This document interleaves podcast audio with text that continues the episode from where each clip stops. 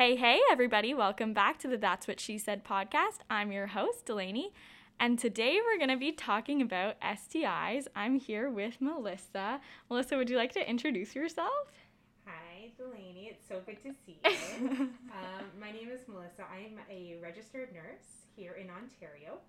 I um, have a lot of history working with maternal child programs, so a lot of pregnancy, labor delivery, that kind of background. And currently, I work in the neonatal intensive care unit as well as pediatrics. So, a lot of women's health. That's awesome. I'm actually so excited for this podcast because I think I'm going to learn a lot about everything too.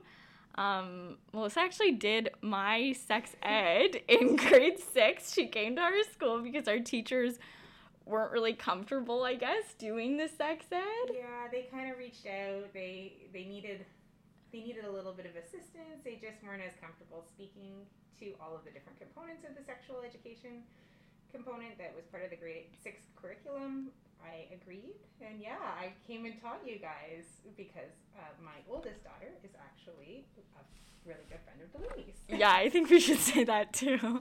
Um, yeah, I think that was really good that they did that because a lot of people teachers I find don't have the resource for it and just kind of wing it and aren't providing students with like good enough information and are kind of sending students out into the world with a lack thereof um, of science based information.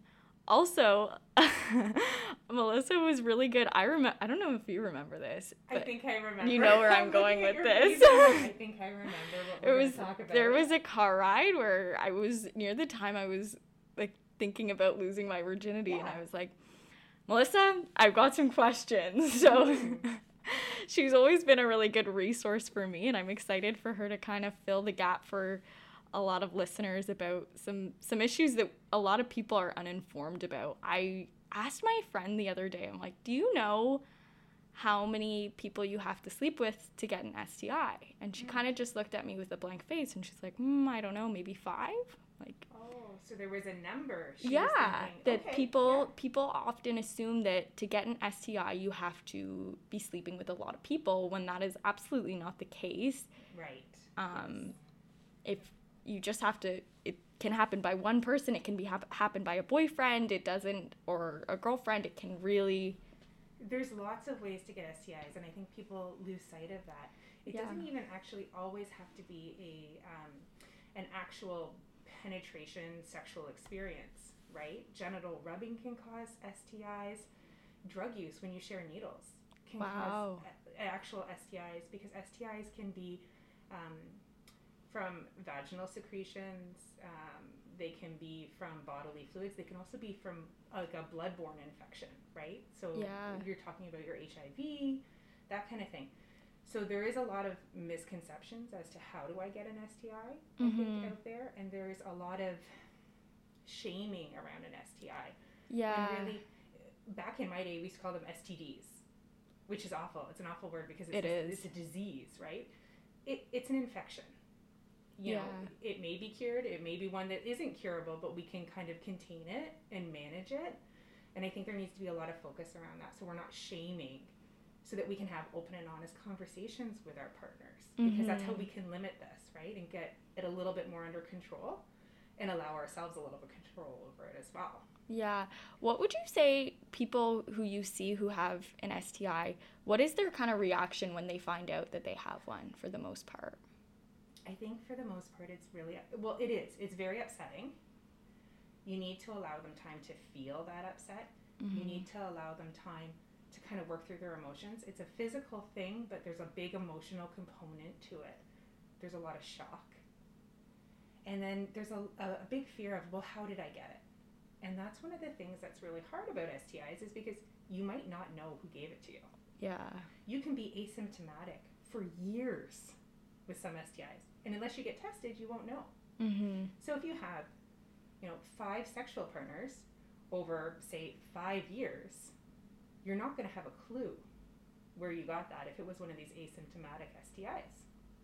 And is penis owners and vulva owners both can be asymptomatic, correct? Correct, correct. So basically, there are symptomatic STIs, there are asymptomatic STIs.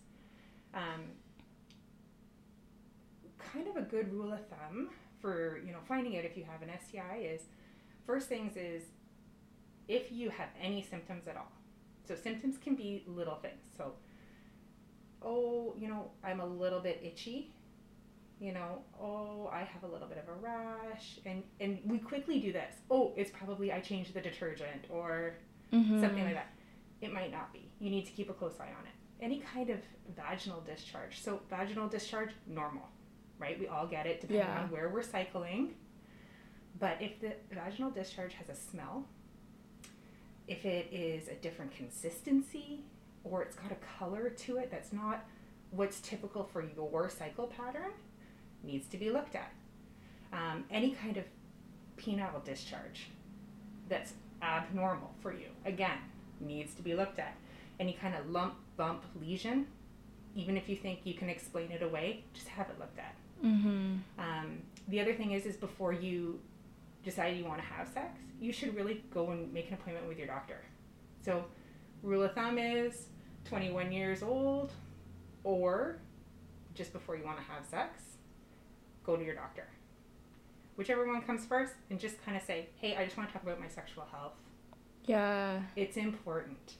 You talk about your sexual health because my rule of thumb is, and my daughter will tell you because it, it embarrasses her, but if you're not mature enough to talk about it, you're not ready to have it. Yeah. You need to be safe, right? So, any kind of, like I said, burning with urination, things like that, you need to tell your doctor and you need to be open and honest with your doctor or your nurse. Your healthcare Mhm. professional is just there to work through all of this with you. And then if you find out you have an STI, we can connect you. There's a big emotional component to it. And the expectation is that in a perfect world, you will go to your partner and share this information. Yeah. So, how would you recommend people kind of start up that conversation when they have received their test and they're positive for an STI? I think that so there's a couple of different takes on it, I think.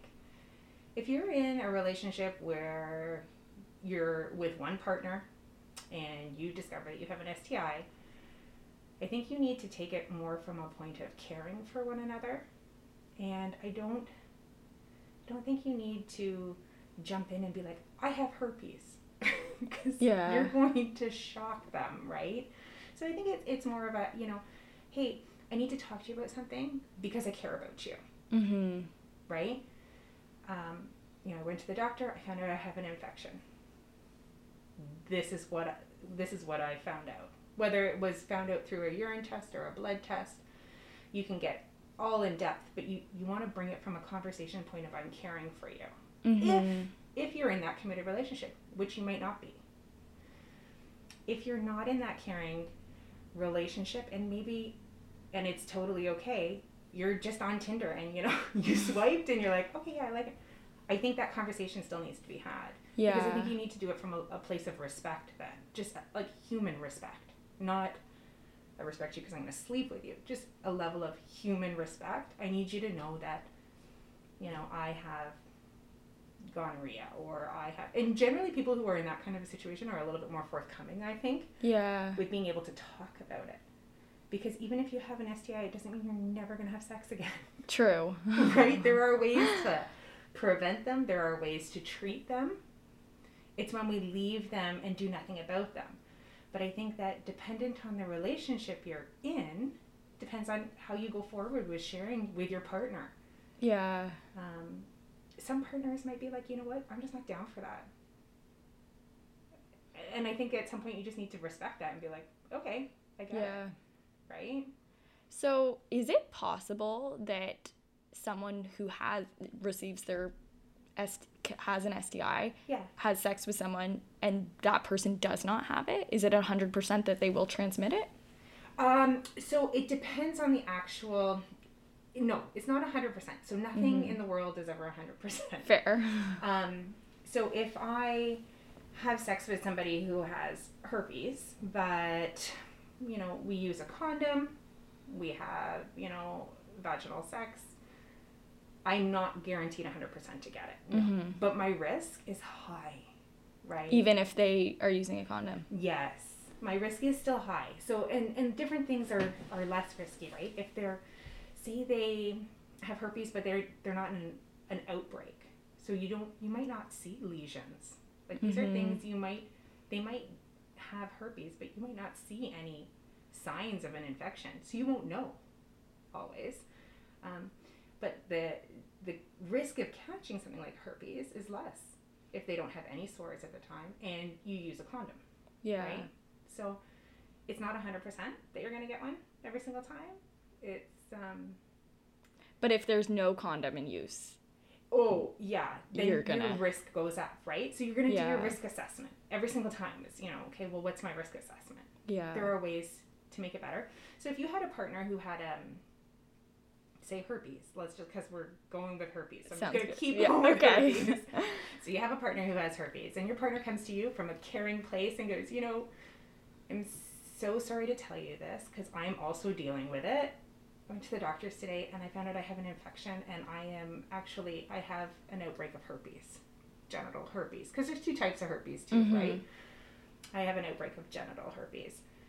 There's ways that now we can have this conversation, and if we decide to continue our relationship and our sexual relationship, there are ways that I can then protect my partner. I use a barrier, like a condom. hmm Okay. I if I'm in an active outbreak and I have sores, uh, herpes is a virus. So, like I said before, STIs can be bloodborne, bacterial, or virus. People who have herpes and have outbreaks, they go on antiviral medications to kind of keep the outbreaks at bay. Okay. And when they do have outbreaks and have sores, the antiviral medication that they just take orally kind of quickly fastens the, the growth rate so that then the healing comes up quicker so that they don't have those outbreaks. And then the sores are less likely to appear, which means that there's no break in that skin, which is one of our first barriers of protection, right? Mhm. So there are things we can do, right? You don't have sex when you're in an outbreak, you take antiviral meds, and you use a barrier like a condom. Yeah. So for things like bacterial vaginosis, Mm-hmm. so a penis owner they can't have that, correct? Correct. But they can carry it to other women. That's correct. Yeah. so if they if the penis owner went to get tested, Yeah. would he come back with any result? You know what? I actually, I'm, I'm gonna say I have no idea. that is Interesting. an excellent question. I don't know. Hmm. I'm not sure, Okay, something to look into. but it can be transmitted. But it can be transmitted. so, and I'm a big, I'm, I'm big on open sex. It's like, sex is healthy. Sex should Mhm. not be shamed, and it should be communicated and talked about because it's a natural part of everybody's life. Yeah, of Okay. course. But in saying that, I am such a big advocate of condoms. Always. Even if, you know, you're um, on the birth control pill. Okay, fine, but please, please, please use a condom. Because you just Mhm. don't know what that other person has. Like you're saying, you know, can they can transmit, but they don't actually suffer for, from it themselves. If there's a condom on, The it doesn't matter. Yeah, Right? yeah. Um, so I, I'm big on I'm big on that whole use of condoms. Yeah. Huge, huge, huge. It's our number one barrier. Um now for things like oral sex, Yeah. you can still contract an STI, correct? That's correct. You can. Okay. So again, um, condoms. There's something else out there called um, a dental a dental dam. Yeah. So I'm not overly familiar with it, Okay. but there is. So for oral sex, there's a dental dam and then condoms as well. But you need to remember because I'm big on this herpes kick for some reason. I don't know why. I'm big on this herpes kick. Sores sometimes may even be like around, like if you were giving oral sex to a penis owner, the they can still have sores around the base. Mm-hmm. So you still need to be very careful when Okay. having oral sex. Interesting. Okay. Yeah. And for females engaging sex w- with other females, Mhm. they ca- or other vagina owners, how can they protect themselves? Okay, so it's a little bit trickier, right? Yeah. Because condoms are easy, right? Mhm. Condoms are easy. So same kind of thing, and um, you're just never going to have ideally. You're never gonna have if you're talking herpes again, same thing. No no sexual contact when there's open sores, no oral contact when there's open sores, things like that. Um, or um, again, the best way to do it because it's a little bit it's a little bit riskier to protect yourself. It's harder to protect yourself because we don't have the the luxury of having a condom. Um, I would ideally test, test, test. Yeah. Yeah. Now, okay, I went to get tested and I Mhm. called the Oshawa Health. Sexual health Yeah, clinic, yeah. exactly. And they told me they were like, okay, like we can book you in for an online appointment. How do you feel about these online appointments? I hate them. Because I hate them. I've Oh. learned, I'm like, well, what if I don't have any symptoms? You know, like, yeah. yeah. how is an over the phone really going to tell me if I have an infection or not? So it's not. It's, It's not. Okay. If if the virtual appointment was to talk about um, your sexual health in the way that you know maybe you had an experience that you needed to talk about where Mhm. maybe there was an issue with consent or something like that then that's fine like you can talk that out but really the nitty gritty is i need you to do a pap smear i need you to let me give you a urine sample i need you to do some blood work yeah. okay that's how you you need testing Mm-hmm. right um, i would recommend testing like i said before before you have sex for the first time i would recommend getting tested um, and or your 21st birthday if you haven't had sex before then i would recommend just going and having a full sexual health checkup at that point just to have a Mhm. conversation with your doctor about you know birth control um, you know safe sex that kind of thing um, i would also recommend that you get tested before you it's hard. Okay so i gotta preface this with it's hard because i know that the culture of sex is very different now than it was maybe when i was in my early 20s um, but i would recommend um, before you had a new partner to have that same kind of sexual health checkup. Mm-hmm. I say that it's a little bit harder now because I have friends as well, like I said, who use, you know, Tinder and Bumble and all of those things. So you're not going to go between every single sexual partner if you're having sex with somebody different once a week or you know what I Yeah. mean? Like that's that's not a realistic plan. Um, but I would recommend between sexual partners and then I would also recommend any time where there was any question of consent. Um, or if there was a sexual assault, always after that. Um, another time that I usually recommend a full sexual health clinic visit, so again, not this virtual visit, but a clinic visit, is um, if you're at a party, right? Like you're at a party and you have one drink and you swear you had one drink and then you don't remember what happened. Yeah. You need a sexual health checkup. You need to be checked. Is that often that people come in for that? Yes. That is that's Yeah. really responsible that It's people good. are coming Yeah. in for it's that. good. It's what you want to see, right? Yeah. Um, so those are the times that I kind of recommend it. The virtual appointment, no, I, I don't know. I'm just not a big fan of the virtual appointments. But I have a hard time with them, and I know that given today's climate with COVID and everything else, um, that it's more the way it goes. But we need to be in our doctor's office. We need to be Mhm. having these tests done Yeah. Yeah. because you can't tell me over the phone. if you what if, I I, don't have symptoms? Yeah. And you can't ask me to just send you those pictures. No. Right? There's a whole there's a whole bit about that. So Yeah. you can't do that, right? Huh. Interesting. Yeah, I mm-hmm. did end up going into a walk-in clinic and getting Good. tested and stuff. And there's so much stigma. I think I Oh. told someone I was like, "Oh, I'm going to get tested." And like, "What? Why?" Like, well, like- I'm taking care of my sexual health. yeah. Yeah. Um how common i with my experience from like high school sex ed is was very fear-based education so it was like yeah. don't have sex like kind of pushing you and not really realistic Yeah. and same with stis it was very like fear-based and if it you didn't get it, it's the end. yeah and that you're this dirty person Yeah.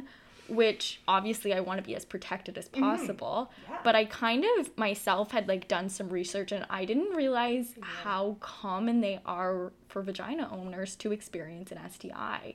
So you know what? It's funny because you asked me to do this, and I was like, "Oh my goodness, I need to look at some stuff." And then I was like, "I'm not going to make it too statty," and that's the way I am because Okay. I'm a university. Like, well, I have lots of university, but I found one stat that I just need to share because I was like, "Oh my goodness, this is absolutely ridiculous." So the WHO just published on November 22nd, 2021. So the WHO is the World Health Organization. So they look at the overall health of all the entire world but it's mental health, it's physical health, it's sexual health. That's a big piece of what they do. But more than 1 million STIs around, um, are acquired every day worldwide. And the majority of those are asymptomatic. Wow. A million a day. That's- 1 million that's a fucking STIs a day around the world. And majority of them are asymptomatic. Yeah. So that person that goes to you, what do you mean you're going to the clinic to get checked, Delaney? They could have an STI. Yeah.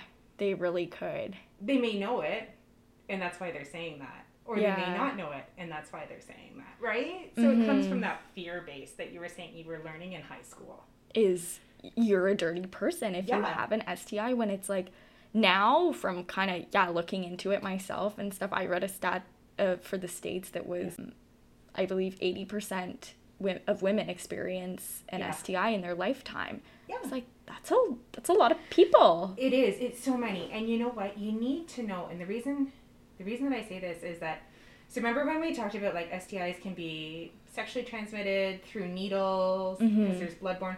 Another way that STIs are um, transmitted that a lot of people don't realize is um, maternal fetal transfer. Well, maternal Mm. newborn transfer, I should say. So again, herpes, because it's just rolling off my tongue today for some reason. So herpes is one of those ones. Um, a mom, you need to know if you have an STI because if Yeah. say you're, you know, healthy, well, you're asymptomatic, you're feeling great, you're in a relationship or you're in a sexual relationship with somebody, you get pregnant. You're like, oh yeah, I love this. I'm gonna be a mom. I'm gonna have this baby. This is what I'm gonna do. You go through your pregnancy. There's that, you know, I need to be honest with my healthcare worker. I can't stress it enough. Please tell your healthcare workers because your your obstetrician will ask you, you know, do you have any STIs? One of the times that you will actually get tested for STIs, and they may tell you or they may not tell you, is when you're pregnant. They'll do a panel where they do like uh, an HIV test, things like that. Because HIV is also another one of those ones that's very complicated for Mhm. babies, right? Because it's a bloodborne infection. But with herpes, one of the ways that we test is we actually kind of swab with a Q-tip on one of the sores when we see them. That's one of the ways we can find.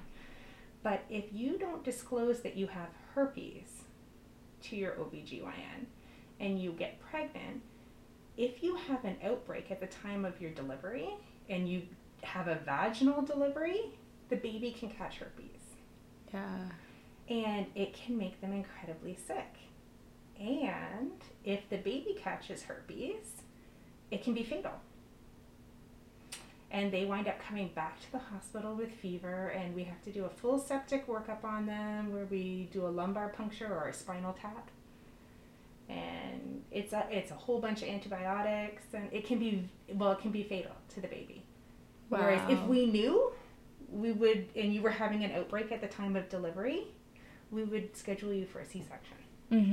Because then you don't, that baby doesn't pass through the vaginal canal. Yeah. And there's no shame in that. No, and it's protecting everybody. Right? Yeah. And that's the big thing we want to do here. Is we just want to protect everybody. Mm-hmm. So that's just another way. it's just another way we can get our STIs. How common is it that people you have them get a test and they have no idea that they are asymptomatic? Would you say that's fairly majority common? of the time, Wow. like majority of the time, shell shocked. What do you mean? What do you mean I have an STI? Interesting. And then, and I think the common question is then, well, where did I get it? And a lot of times, that's why I said earlier too that it can it can lay kind of dormant for a long Mhm. time. You might not even know you have one, because it does cause. I've seen it cause kind of a rift in relationships before, where one of the partners tests positive, and automatically assumes that the other partner is cheating and gave it to them. Yeah. But that's not always the way it is. And I've seen that a lot. But in reality, the person who tested positive might have already had it for five years and only been with this partner for two. Right? Is it possible to show symptoms initially? Yeah. And then symptoms go away? Yes. Yeah. Yes, yes, yes. So, herpes, you'll have um, maybe a small spot or something you'll notice either on your penis or your vagina, and you'll be like, oh, and that's why I said people try to explain it away. right? Mhm. Oh, it's, you know, it's an ingrown hair. It's, uh, you know, maybe I have a boil.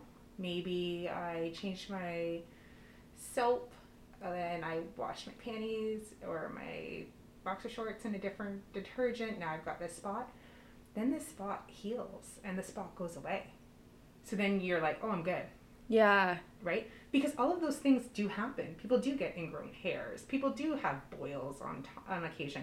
People do change their laundry soap sometimes, and it does cause a rash. Mm-hmm. And then it goes away. But then it comes back. And even though that time period where it's gone, the infection is still there Yeah.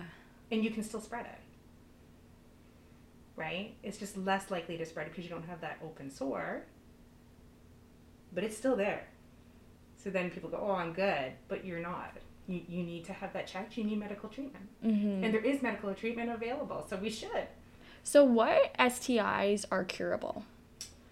Uh, That if you get antibiotics, you can. So, I, I don't, I, and even curable is kind of a funny word because even HIV, right? So, HIV, we have meds that can keep it kind of stagnant Mm-hmm. before it becomes AIDS. And actually, I just read an article maybe two weeks ago where I think they found the second person to ever be cured of HIV, which is Wow. never heard of. So I think everything's kind of evolving. Um, I don't want to say anything is really 100% curable. I'm Hmm. going to say everything is manageable. Okay. Because there's so many STIs. Um, but like herpes, you can keep at bay with antivirals. We give, you know, acyclovir. You just take it by mouth, that kind of Mhm. thing. The babies, when the babies come in and they have it, we give them by IV acyclovir. Um, we can do a cocktail of medications for HIV to keep HIV kind of stagnant and kind of limit its ability to become full blown AIDS as quick as it normally would. Mm-hmm. Um, what else to What about chlamydia? Chlamydia, is Chlamydia, pretty we, common. and we can treat because it's bacterial, Mhm.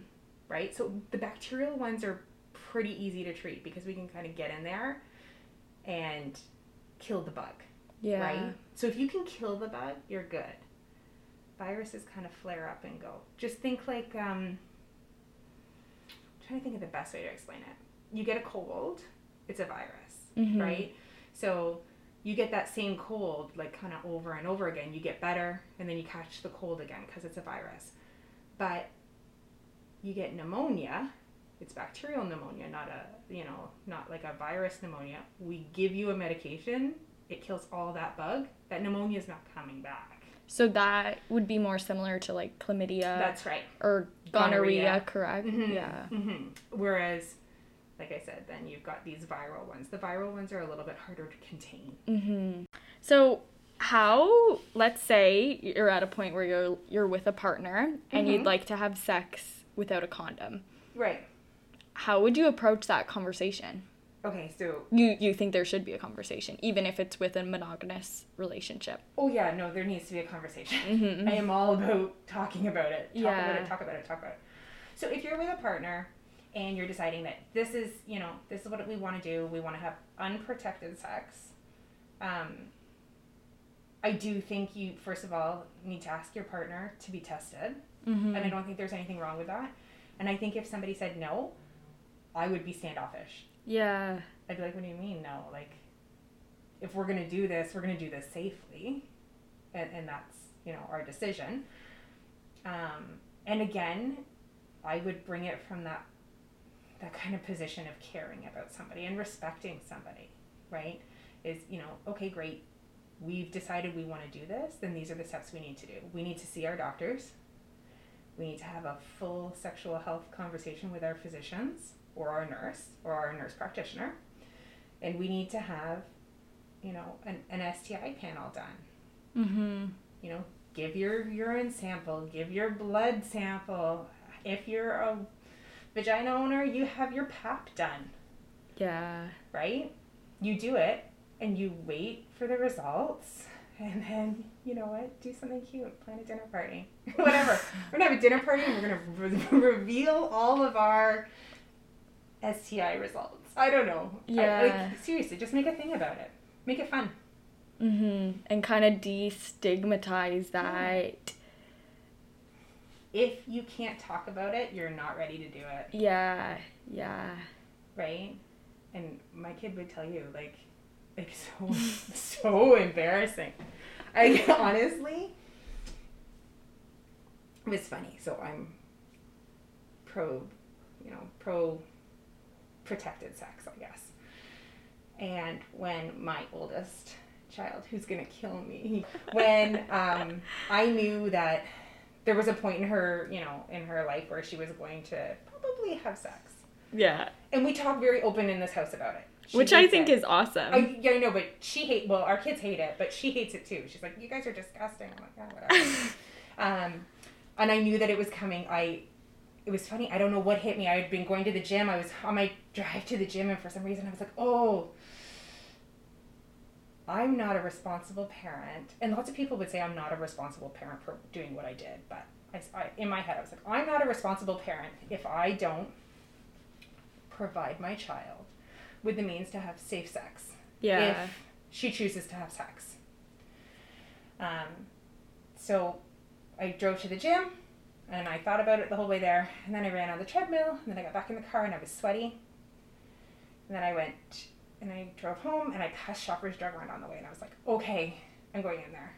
I went in there and I've bought condoms for myself, obviously.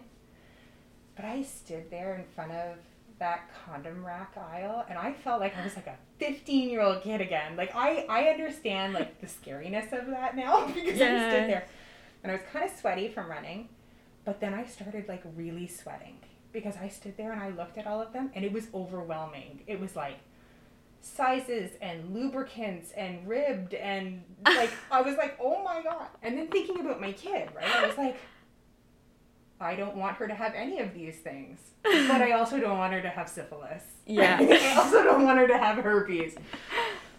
So I stood there, I was sweating, and I'm sure that people were watching me. Like this one man was like, Are you did you find everything you need? I was like, Oh yeah, I'm good. Like it was horrible. Anyways, I bought a box brought them home. And I said to my, her dad, Where is she? And he goes, In a room. And I was like, Okay. He goes, What's that? Why do you have condoms? I was like, bought them. Just he was like, Oh God, is it happening? I was like, It's happening. I'm taking them to her room right now. Anyways, I went in her room. The room was pitch black. And all I said was, Hey, I'm home. And it was like she knew. She was like, Mm hmm. I said, So I figure that you're at a point where you're going to be thinking about maybe having sex, and I don't want you to get an STI. And if you get an STI, it's okay. Or I don't want you to have a teen pregnancy, but again, we could deal with it if we talk about it. And all she said was, Mom, I need you to shut up right now. and she put her head under the blankets, and I said, Well, hold on, I'm just going to turn on the light. She says to me, do not turn on the light. Whatever you do, drop whatever you have and leave right now. I was like, hmm. I was like, well, I do want to talk about what I'm. No, I don't. I was like, well, are you sure? Like, do you, you know how to use. She was like, Mom, out of the room, out of the room, out of the room now. Just drop it and leave. I was like, okay. So I put it down and I walked out. And I thought, huh. I don't know if that was a good idea or a bad idea. My kid will tell you it was a really bad idea, but you know what? If you can't talk about it, Yeah. you're not ready, right? So if you're in a committed relationship and this your partner is like, "Hey, I want to, you know, try unprotected sex," okay, absolutely, but you need to be able to talk about it because until you can talk freely, you're not ready either. And then, like I Yeah. said, just do something fun, right? my kid now talks openly enough about it. Still thinks I talk way too much about it. But What's your advice to parents who are kind of in that position about how do you bring up the conversation? I think it's a comfort level. A lot of Mhm. my a lot of my friends would never have the conversations that I have um, with my kids. Uh, I think I think it's a comfort level. I would encourage it because I think that if your children can't come and talk to you about the hard things, you don't want them going and talking to somebody else and thinking that it takes five people that you have sexual intercourse or sexual relationships with that To get give an you STI. Yeah. right? Because then if you're not going to give them the right information, they're going to information seek anyways, they might get the wrong information. Mm-hmm. I find a lot of my peers, and me included, like in the past, I got a lot of my information from other peers Mm-hmm. who Which are also un- uneducated. they don't know. Yeah. And Yeah. then when I was in the doctor's office getting my STI check, and I asked, I talked to the nurse, and I was like, ah, you know, and I don't think she was the best person because I was like, I feel like there's a lot of questions I have about my body. Mhm. And then she kind of looked at me and she's like, well, you can find anything on the internet. Granted, that's Mm, true, but there's a lot of information on the internet that isn't really true. Exactly. So, I mean, you're in university, you know, right? The difference between just a Google search of, you know, I, I don't know, a Google search of COVID 19 versus a peer reviewed journal of COVID 19. You Mhm. understand that, that peer reviewed is kind of the gold standard and anybody can put anything they want on the internet. Yeah. Um, there are some great sites though. So it's funny because I did some, I, well, I kind of always do some looking because I'm a bit of a nerd, but the World Health Organization actually doesn't have a great amount of information, but um, it's, I just want to make sure I get it right because it is amazing and I actually wrote it down so that I wouldn't mess it up. Okay, so it's sex and you, like S E X A N D just the letter U. Dot Okay. .ca. It's a Canadian website, and it is amazing. And when you get onto it, it's got the top bar, and the top bar has a bunch of tabs. One is all about STIs, and then when you scroll down and you click on each individual STI, it tells you the symptoms, the treatments, how you can protect yourself. But then there's other things on there. There's tabs about, um, you know, your. It's actually just your body. There's a tab about pregnancy. There's a tab about uh, STIs and your sexual health. There's uh, sexual activity. There's a whole tab on consent, which is really important. Yeah. Um, an LGBTQ plus tab, and you know sexual attraction versus you know gender dysphoria. I think it's amazing.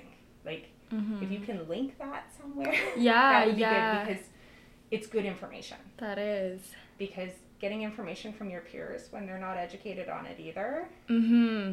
is not good but this is easy right anybody can look at it and it's it's done in a it's done in a really good way and you can actually there's a button so it's all in french or all in english too Wow, that's awesome. Yeah. Yeah, I remember I asked at one point, I was like, oh, you know, I had unprotected sex. Like, it wasn't Mhm. someone I'm in a relationship with. Like, and I asked my peer, I'm like, do you think there I could have one? And she kind of looked at me and she's like, you'd know.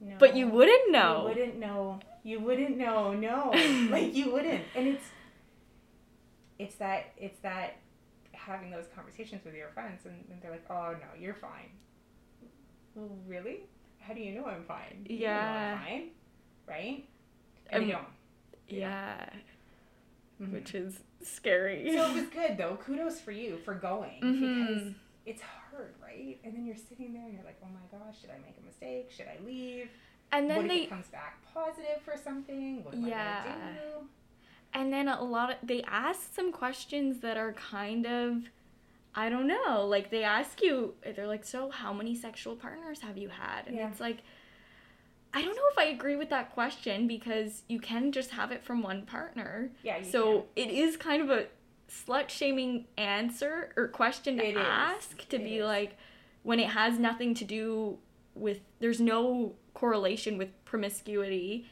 and STIs No, because it's you just- can get it from just You can get it from just one, one, person who's find they typically they typically ask that only because if you have if you increase your chances, you're increasing the likelihood Mhm. that you'll have met somebody and had a relation with somebody that may be positive. yeah. Um, but your point is so valid, right? It only takes one. Mhm. It's the same with pregnancy, right? It only takes one. Mhm. So I feel like it is kind of slut shaming as well.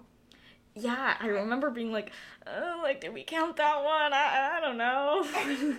It's right? like, oh well, let's see. And, and and what if I said to you like, what what are they gonna say? What if you said to them like, I don't know. yeah. I don't I don't know how many people I've had sexual relations with. I have no idea. Like, what are they gonna say? Yeah. Will speed up your test? No. You're, like, that's the other piece. I, I understand why they ask it. They ask it, like I said, increase your chances, increase your likelihood of catching something. But are you going to process my test any faster? No. No. Are you going to call me with my results any sooner? No. So why does it matter? Yeah. Why is it relevant? Right? Yeah, I don't think it's relevant. I don't think it should have been asked, but but uh, I'm not going to critique what other people say. yeah. Yeah. hmm hopefully soon will be ways that we can kind of encourage people to do it and normalize getting tested. Well, and it's hard to tell people to go and you know feel like it's normal and get tested and do all of these things when we make it kind of embarrassing, right? It Mhm. doesn't need to be like that. And you know, one of my things is you have good nurses and you have bad nurses, just like you have good people and bad people and good cops and bad cops. But really, uh, we should be sensitive to it because it takes a lot of courage. Because I don't think that the social norm is that this is an easy thing to go and do and everybody does it. Mhm. But it needs to be just to protect each other, right? There's a sense of community. And if I'm going to sleep with you, I don't mean you any ill will. Mhm. So I'm going to show you that I'm going to protect you, right? Yeah. Now, I have another question, and I was kind of nervous about asking this because there's so much you're like, is this a stupid question? I don't know. No, but, no, no, no. but no. I'm going to ask. ask. I might not even know the answer, but I'm also like, I don't know. Okay. So let's say, because it is things like chlamydia is like an mm-hmm. infection, and like, yeah, I compare it a lot to like if I got a throat infection, Yeah. I would go and I'd get antibiotics, Yeah. and the person who gave it to me, I wouldn't be mad at them. They didn't No. know they had it, they Yeah. got it from someone else. Now, let's say I'm having sex with just one, the same person regularly. Is it possible that we both get tested, we come back negative, Mhm. and we continue to have sex that just it's an internal organ and it manages to get infected just from having sex is that possible or is that more of like a yeast infection that might occur What do you mean? So can, say it again. so say it again. we both get tested And you're both negative. and we're both negative okay. and then we have sex Yeah. and we're continuing to have sex just us Yeah. no one else is it possible to still get an sti Uh, I don't think you would be able to elude the test. Like if you were negative, you were negative. mm-hmm okay And, yeah. It's not like um it's not like uh, it would lay dormant and not show up on the test. You, Okay. so one of the, one of the symptoms of a UTI or an STI can be um, pain with intercourse. It's not a symptom that I like to talk about a lot, only because a lot of vagina owners do experience pain with intercourse, and it's not as a result of an STI. It can be a result of a low lying cervix. Um, sometimes it's trauma. mm-hmm Um, so, but that is one of one of the STI symptoms that, um, like I said, it, it is one of them where you may think you have an STI, even though you both had a clean bill of health, but perhaps you start having pain with sexual intercourse where maybe your cervix is low, lying low because your cervix drops at different times of the month depending on where you are in your cycle. Hmm. Um, but a, like being able to elude a test and get a negative, and then all of a sudden the two of you together, one of you getting it with just the two of you being together is not is not likely. Okay, so it Yeah. would be more similar to, let's say, COVID. We both get a negative test, isolate just us. Yeah. We don't see anyone. You would there would be no way to contract it same with. That's right. Okay. Yes, okay. yes, good. yes. Okay. Yeah. Fair. Interesting. Mm-hmm. So to kind of sum everything up, is there anything that you haven't you feel like we should touch on that we haven't yet? Um, I'm trying to think. So we talked about what are the kind of signs and symptoms. We talked Mhm. about that there is treatment Yeah. and we should get it. Yep. We talked about no blame when we do get a positive. If we do get a positive result, we don't go blaming ourselves first of all, mhm. but then our partner too, because it doesn't necessarily mean that our partner at the time or our last partner was the one that gave it to us. Um, and that having that conversation comes from a, a point of caring, you know, and not having to say, oh my gosh, I have gonorrhea, but saying, okay, so I went to the doctor, Yeah. I had some tests done, and I have an infection. It's also known as gonorrhea. like, you know what I mean? You don't have to just be blatant about it. Um, I give you that awesome website of sexandu.ca. Yeah, which- we'll link that. yeah, I just I feel like it's so good, and it's so good for all ages. Um, I'm a big advocate for um, good information, and and like I said, it's just so good, and it's also like I said, got everything for the LGBTQ plus, and which Be- is huge right now in our younger kids. So that's really Mhm. big. Um, Because you're never too like old for education or for old for like oh, I there's some block there's some gaps in my education when it comes to my body and it's so okay to get resources whenever. and they're like even i think everybody has gaps in the education in their body Mhm. but especially mental health and sexual health. I think we don't talk about it openly. I think we kind of hide away from it a little bit because there is so much shaming yeah. like with with sexual health and mental health. It's almost not as acceptable as a piece of physical health when we kind of talk about everything. I, I don't know. Not a huge not a huge fan of the shaming. Um i don't think and then testing so before you have sex for the first time or 21st birthday whichever is first should have a talk with your doctor or um, healthcare provider regarding your sexual health and getting tested and birth control and protective measures. And then if you are, you know, going from a relationship to a relationship, I think before every partner. And that don't know, maybe that's just a me thing. Alex is gonna kill me. uh, we got tested. yeah. We did before we decided to have any kind of sexual relations. He and I got tested before. And I think that's awesome. Um, you know what? And it, I'm gonna be honest with you because it's so rare that you actually see it. It wasn't me that sparked that conversation. So now if he hears this, he's gonna be like, "Oh my gosh, seriously, you just shared all that information." It wasn't me that was like, "I want to do this." Yeah. It was him, um, because he had had some concerns with the previous relationship, and he was just like, "I," and he came to me from that loving point of, "I just need to make sure that you know we're safe." mhm. He didn't take me out for dinner for a big reveal, but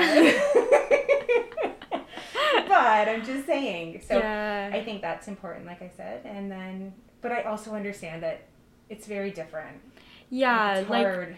I'm in a point in my life where yeah, I might go to the bar and Yeah.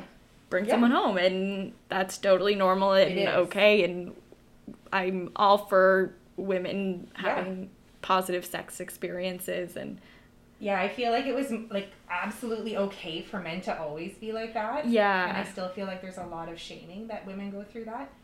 Um, I think you just do it safely, right? Yeah. So, and, and safety in all different ways. Like, you know, you don't ever leave your drink unattended. You make sure you Mhm. share your location with a girlfriend on your iPhone or whatever phone you use. And, you know, make sure somebody knows where you are. And yeah. then you use a protective barrier yeah. when possible, right? Yeah.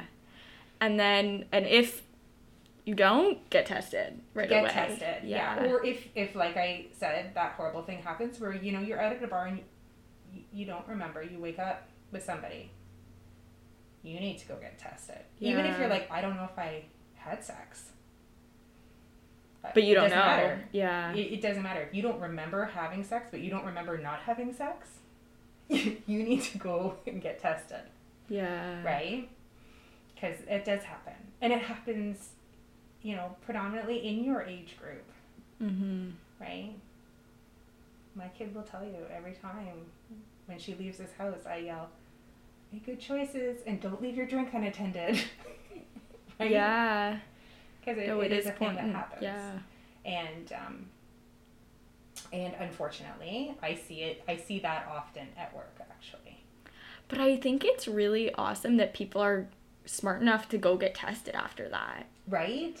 Um, Yeah, and that's a new change because before there would have been so much shame about it. Like we Mhm. are, we are evolving. We Yeah. are slowly evolving with things like this, though. Yeah. Right? This this that you're doing is wonderful because it's starting the conversation. Yeah. Conversations that need to be had and people need to find this information and a lot of people are nervous about asking questions when Yeah.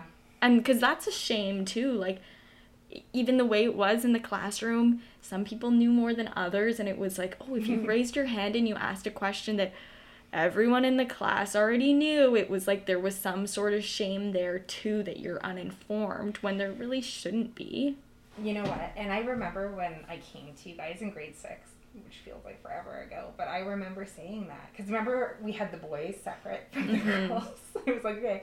And I remember saying that, listen, if you have a question, you need to ask it. Because I can guarantee that if ev- you think everybody in this class knows it, if you have that one question, at least one other person doesn't know that. And they're not comfortable going to their mom or their dad or their sister or their auntie. But I'm a stranger. You can just ask me and I'll give the information and then that's it. You guys had it harder because you knew me. and then you'd have to see me later. But it worked because you called me later, yeah right? And, and, I remember that phone conversation where my kid was like, uh, mom. So can you talk to Lainey? I was like, yeah, I can talk to her, sure. no but it, it is good and a lot of people i think they're i sometimes i'm like would my mom know all of the information so it's nice to and i think a lot of people feel that way too like i know now that i've taught my mom a lot about sex ed which is awesome because we're we're kind of changing roles in some ways Right. So and i feel like a lot of my peers might be in the same situation where they're like well if i ask my parents these questions they're not going to know the answer so who do i ask Yeah. and Or they're going to be disappointed in me. right? yeah and I think it comes with age too, but I think there's still a lot of my peers that, you know, expect their children to wait till they're married or, you know, and, and that works for them, mm-hmm. but it might not work for their kids. yeah And then they're asking their peers the information and they're not getting the right information. And then it's risky behavior. right? Yeah. You're, you're hiding things. Like, which is hard. We were, we're, yeah. It's hard. I'm glad that you and your mom are having the open and honest conversations. Yeah. That is honestly so brave of your mom. it is. It's so brave of you guys to have these open and honest conversations. Because my kid sometimes is like, "Okay, mom, I just need you to stop." But I'm like, "But you need the information. Yeah. You need the information, right?" it, it is really important yeah I, I think we covered it all I think so. Okay. Unless you've got anything else. No, you I think just I- call me. yeah like, hey, Melissa. we need to just add another intro into the podcast. I know, right? I know. Here's our phone conversation. well thank you so much for joining us on the podcast Thank you for having me. Woo. Let's just make this pretty uh, open and easy and stop shaming about all of this sexual talk. 'cause yeah we all do it. we all And you know what? And when I when I looked at this thing and it says like a million a day from the Who, yeah, a million a day. Oh My gosh, I don't know how we don't all have an STI. yeah I'm I'm assuming some people have multiple. Like that's a crazy number, That right? is. So whatever, go have fun, use a condom, use a barrier method. Honest to goodness, if you're in a, you know, monogamous relationship, then get tested before you do it. hmm and even then pregnancy still Yes, yes, that's a whole nother thing. yeah today's was just stis pregnancy could be pregnancy just one time too, right? Yeah. How many times? Just one time. just time. one time All right. one partner one time One partner, one time. It's all it takes. Yeah, Both things. both It applies both ways. Not five times. Nope. There's not a number of how many people. no, that's it. It's just one time. One time. All right. Excellent. Anyways, thank you for listening and subscribe for more conversations like this one.